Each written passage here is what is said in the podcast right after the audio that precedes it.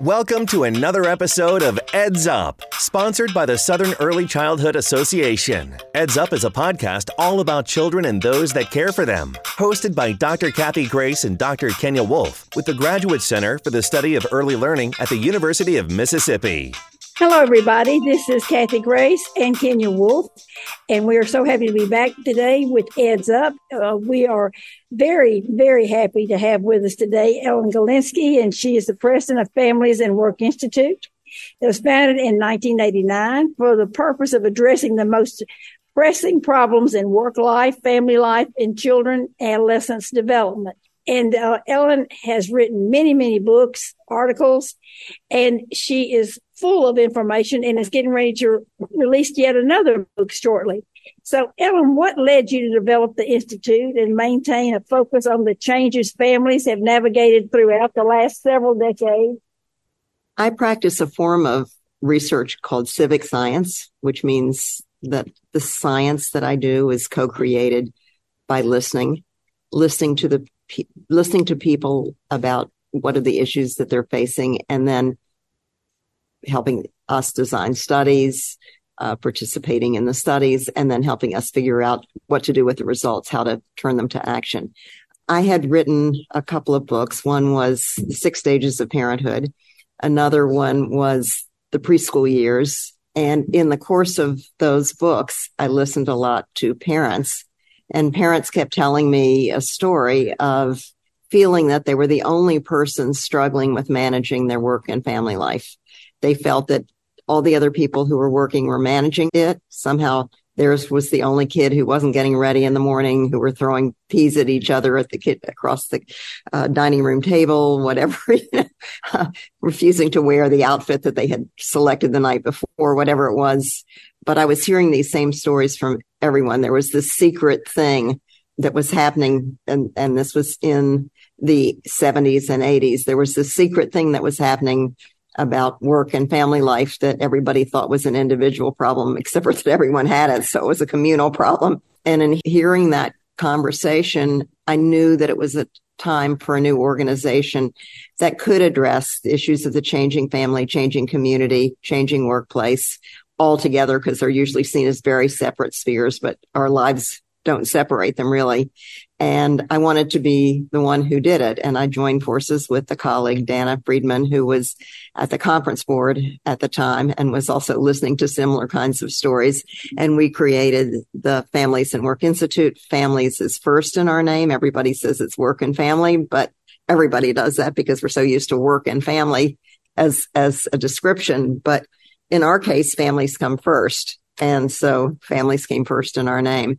And our purpose was to be responsive to the changing world, to keep listening, to keep asking questions, keep doing research that was co-created with the people for whom it was intended and to bring about change that way. I mean, our purpose wasn't to do academic research that would sit on a shelf. Our purpose was to do research that was highly rigorous academically, but that wouldn't sit on a shelf that would be able to be used in action. So we always had our tagline research to action.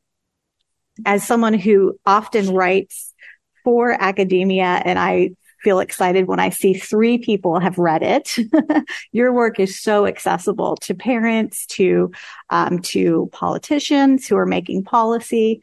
How did this come about? Can you tell us a little bit more? Because I think that we need more of this, definitely, this action.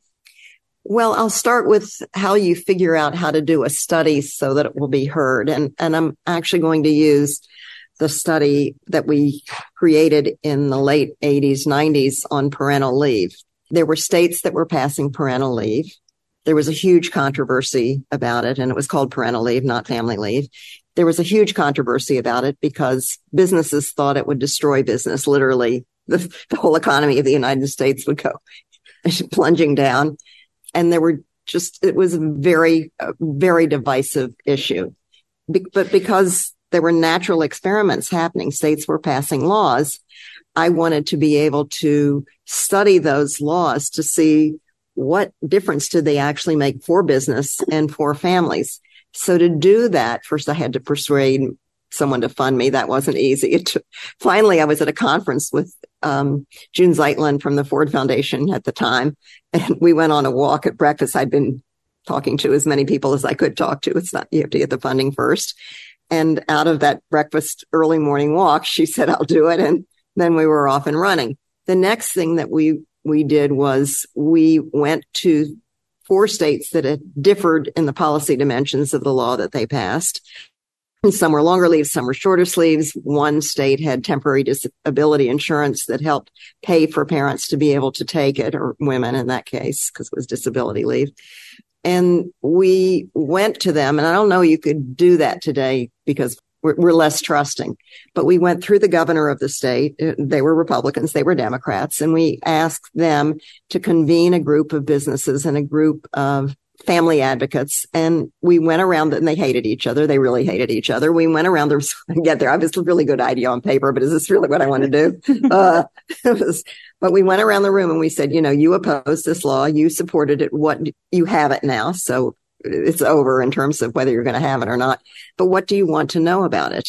And out of that list of, you know, the adversaries, they actually had a common set of questions about the way in which it worked, whether it harmed or helped business, whether it harmed or helped families, women separately from men too, because it was um, seen as a women's issue.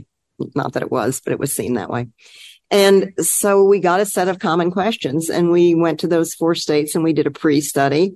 And then we looked at what happened, you know, went back later and did a post study to see what had actually happened to their businesses. We had a representative group of businesses from the state. We had a representative group of parents from the state. It's always important for me to have rigorous samples and then had findings that it turned out to be very important in the policy debate. Our findings showed that it didn't make much of a difference for women. They did take off time paid or unpaid, whether it was legal or illegal. They, they biologically needed to take off time. They didn't take off very much time. It did make a difference though, having temporary disability insurance, having some sort of wage replacement, which the state was Rhode Island that we looked at at the time mattered. But what it really mattered for was men. Men were much more likely to take time off when family leave was passed in their state. It didn't destroy businesses. My memory is that it was 92 percent of businesses said that it didn't hurt them. And in fact, in some ways, it helped them retain good employees, which was exactly the opposite from what the business community was arguing.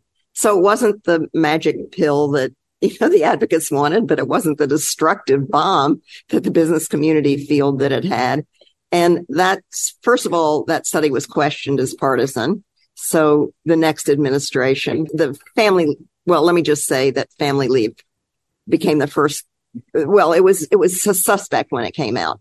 So the the administration before, which was President Bush, the first, asked for our data to reanalyze. Now I've had the data analyzed by two different people because I really didn't want any mistakes in it before we were going on on such a you know a hot fire issue.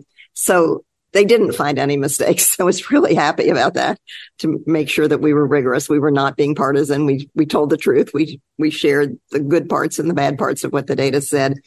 So that mattered. It was now seen as a rigorous study. And I think it's always important to do the most rigorous research that you can do.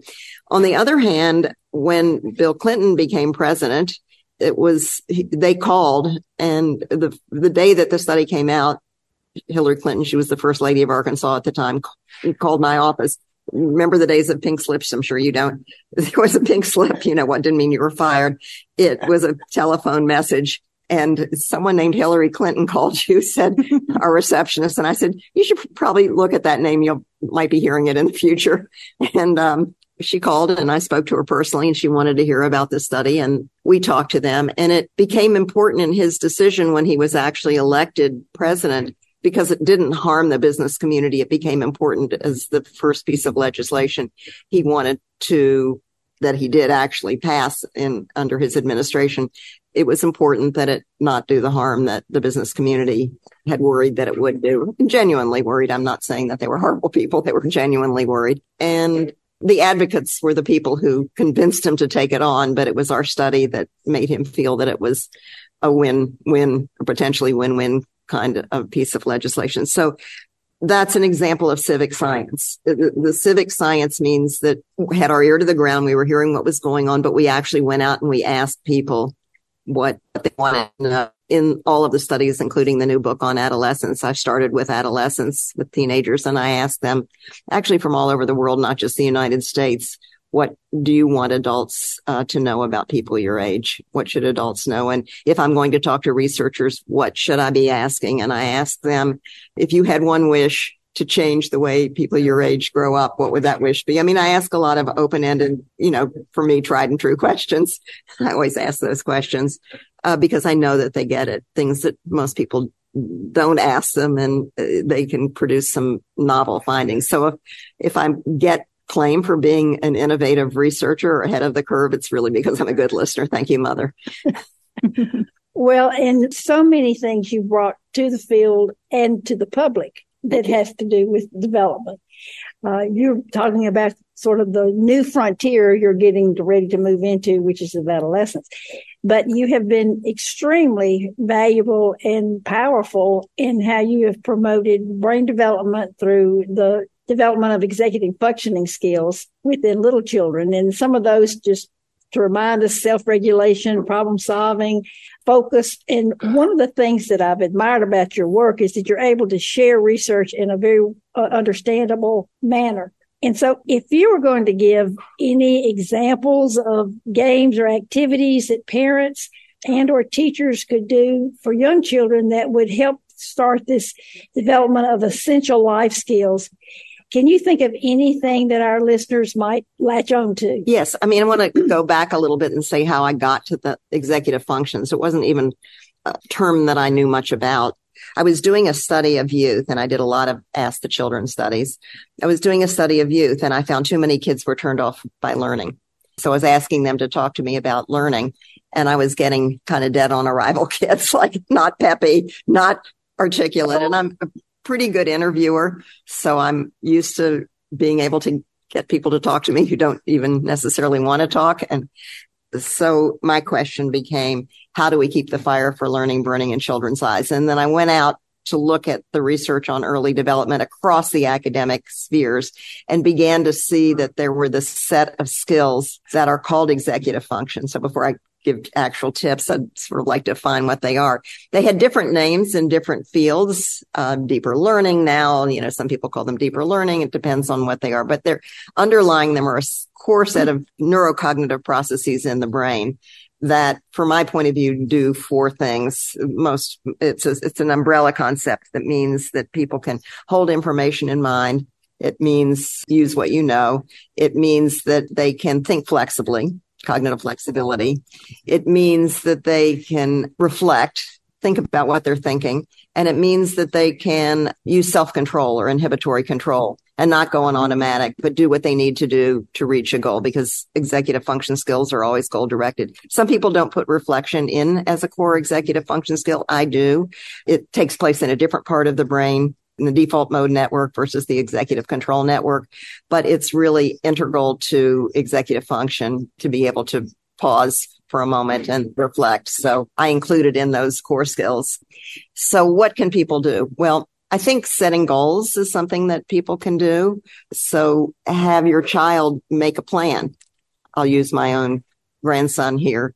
He, like most kids his age, he's 11, is pretty addicted to using my daughter's word, not necessarily a term of science.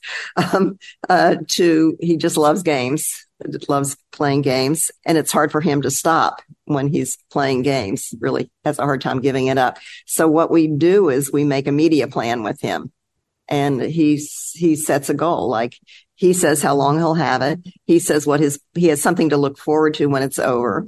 So he has a media plan, a plan of something that he wants to do, not, so it doesn't become a deprivation. It becomes something that he's looking forward to.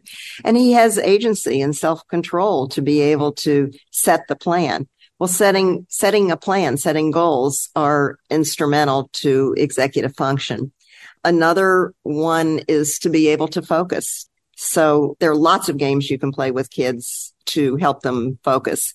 Um, they can be things that you're doing with kids when they're having trouble focusing, like what would help you focus. You put a, put your cell phone on the table, turn it off.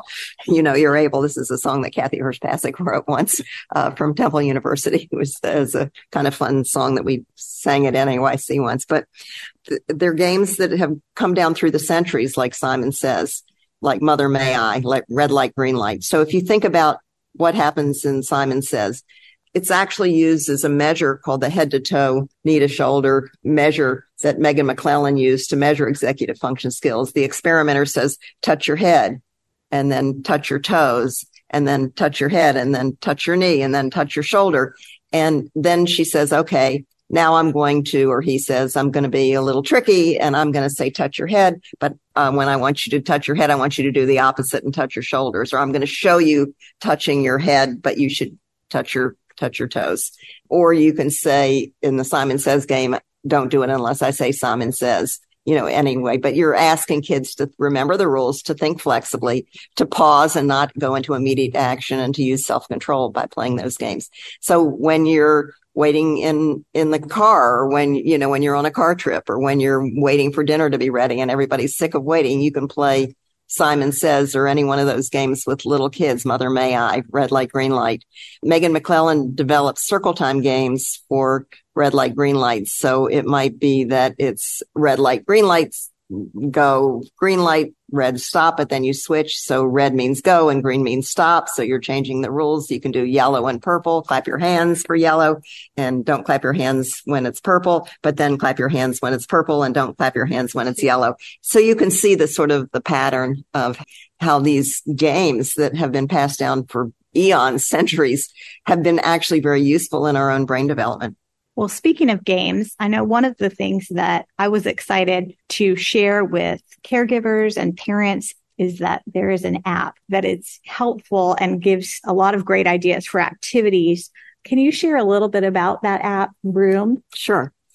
Well, uh, let me just tell you a little bit about the wonderful history of Vroom. Jackie Bezos of the Bezos Family Foundation is a close personal friend, and um, I think she we first met when Mind in the Making came out as a book, and I spoke at the Aspen Institute, and then they invited me to Colorado to Aspen uh, to come and speak, and I got to spend more time with her there. And she was saying that she was tired, what you just said, of the academics who just have you know, two or three articles that they might read on something, but not make it accessible to the public. And uh, she wanted something that would be accessible to the public. So uh, the foundation went through a process that ended up that I participated in every step of the way. I was at the Families and Work Institute then, and um, and which came up with Vroom. The idea of Vroom is Vroom Vroom, you know, sort of a go forward motion. And the idea of Vroom was to take the things that you're already doing everyday moments and turn them into brain, Jackie's term, brain building moments. And so for about three years, I and I, I led a team uh, at that time in creating tips. We wrote a thousand tips. Uh, yeah, it was a lot. Took three years. It was my Saturdays and Sundays for three years because I had another job. And eventually I just joined the foundation to merge together the work that we were doing with Vroom and Mind in the Making, and then later brought Mind in the Making back out so that I could work on adolescence and continue to do research. But um, but Vroom is uh, the Vroom is an app that gives you or their cards or uh, there you can go on the website. Uh, they're free. Um, they're easy to access. Um, you can do it by time of day. You can do it by activity. You can do it by age of child. You know, however you want to sort it. And it gives you everyday things to do in those moments that turn everyday moments into brain building moments. And, um, there are more than a thousand tips to help you do that. And, and they build executive function skills. The whole idea was to take the research behind mind in the making, the importance of executive function skills and turn it into action. I don't want to do research that just, it's again why I practice civic science. I don't want to do research. I love doing research. It's just so much fun for me. But I don't want to do it in a way that, that isn't useful for other people. So in Mind in the Making in my new book, The Breakthrough Years, at the end of every section, there are suggestions. that They're never, you must do. There are always suggestions, but there are suggestions for things that you could do to turn this idea into action because I so strongly, and I think researchers do too, want news that you can use. Well, you mentioned your new book, Mm-hmm. And uh, if you could share a little bit more about the title of the book, when it's going to be released, and how you as a person maybe have grown as a result of your development of the civic science for this particular book. And uh, if there's any, you know, words of wisdom you'd want to share about that particular age group so much, so much. Um, yes, I wanted Mind in the Making to grow up after Mind in the Making was published, I followed my publisher to a new firm. Bob Miller was at Hyperion when I first met him. Then he went to HarperCollins. That's where Mind in the Making was published. And then uh, ultimately he created Flatiron Books, which is where this book is. So when he landed at Flatiron, I had a plan to do two books. One was on adults and one was on adolescents. And we had thought, because I'd done so much research on the workforce and workplace, that we were going to focus on adults first, on executive function skills in adults. And that's what I'll do next. But I, it was February 5th, 2015. Bob wrote me an email and said, let's start with adolescence, which was so exciting to me. And although I knew a lot about development, although I knew a lot about what young people think because I've been doing Ask the Children studies on a lot of issues with young people for years, not just on how they feel about their working parents, which was one study I did, how they feel about violence in schools and in their lives, which is another study. The one on learning turned into mind in the making, but been doing a series of those studies with young people. So I knew a lot about what they were thinking, but I really didn't know about the brain development of adolescents. So it was a deep learning journey for me to get you know, into the neuroscience of adolescence to understand the major theories and what had propelled the research to figure out which researchers I wanted to interview. But as always, I started with kids and asked them, as I told you, what they wanted to know. And the main thing that they said to me was, why do adults stereotype us? Why do adults not like teenagers? Why do people like cross to the other side of the street if they see a bunch of us coming forward. You know, why do people make assumptions about me that aren't necessarily true? I'm not necessarily, I might look very grown up so people think I'm a fast girl, but I'm not. And why are people making these kinds of assumptions about me? Those were the kinds of things that I heard, you know, look at us, one kid said, and from a focus group, look at us, you know, we're a group of very civically involved kids, and yet people th- think negatively about us. And um, so that really propelled the journey. I don't want, I want people to understand the development of adolescence in, in a positive way, in the way that I worked hard to have them understand the brain development of young children in the 90s and from then on through Mind in the Making. So there are five things that I want people to know from uh, the breakthrough years. Although there's a lot more, but there are five main things, and I'm in, into fives. It was sevens for for the Making. Now it's five. Um, I want them to understand adolescent development as a time that happens in every culture, that happens in every species, where young people begin to move away from their families. And it doesn't mean they're not close because kids are pretty close to their parents these days. I did not find, I measured the level in the nationally representative group of parents. I measured the level of conflict with parents and it's much less than people think it is. You know, the, the, the storm and stress is, it's there, but it's not very frequent, uh, in, in a nationally representative sample. But it's a time where they're beginning to figure out who they are, what they want to do, whom they want to be, what interests them, what doesn't interest them.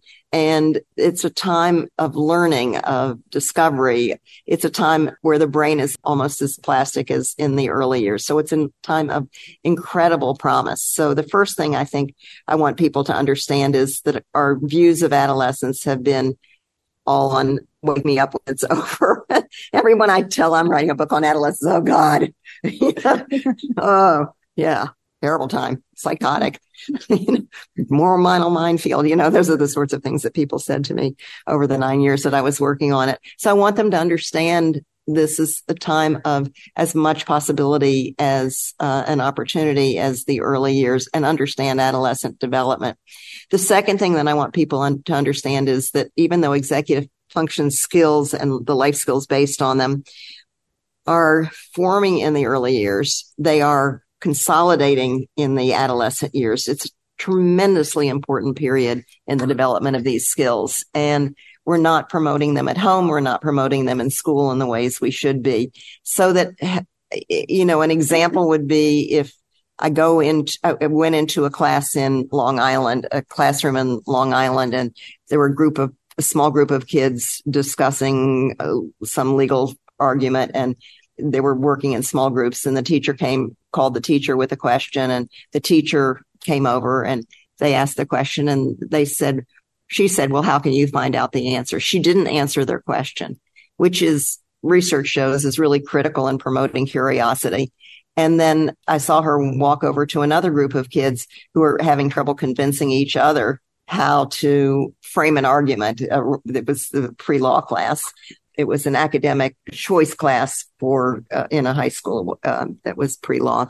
And she said well you need to learn to make compelling arguments so that you can fin- convince each other. So she was teaching them the skill of communication. She was teaching them the skill of problem solving in the other example.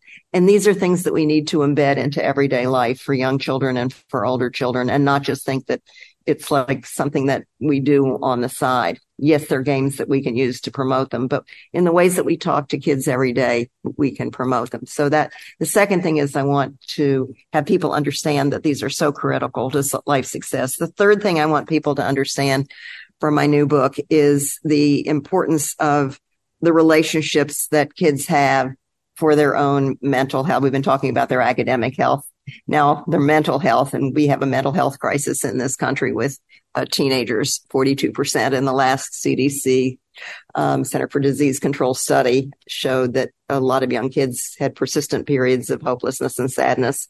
This is affected by the environments that they're in, in all places, with their family, with their friends, with the people at school, with the people in out of school activities, with the people they meet online.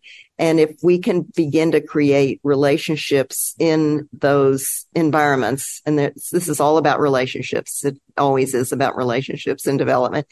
If we can begin to promote relationships in development where kids' basic needs to belong, to feel supported, uh, to have some say over their life, to feel that they're respected. Respect is huge. Dissing a kid is huge in adolescence, um, little early young children too. To uh, feel competent, to be challenged, to stretch and grow, to figure out who they are, to find ways to contribute back to the community. Those would be the basic needs, the basic psychological needs. This is based on four decades of research under a theory called self-determination theory.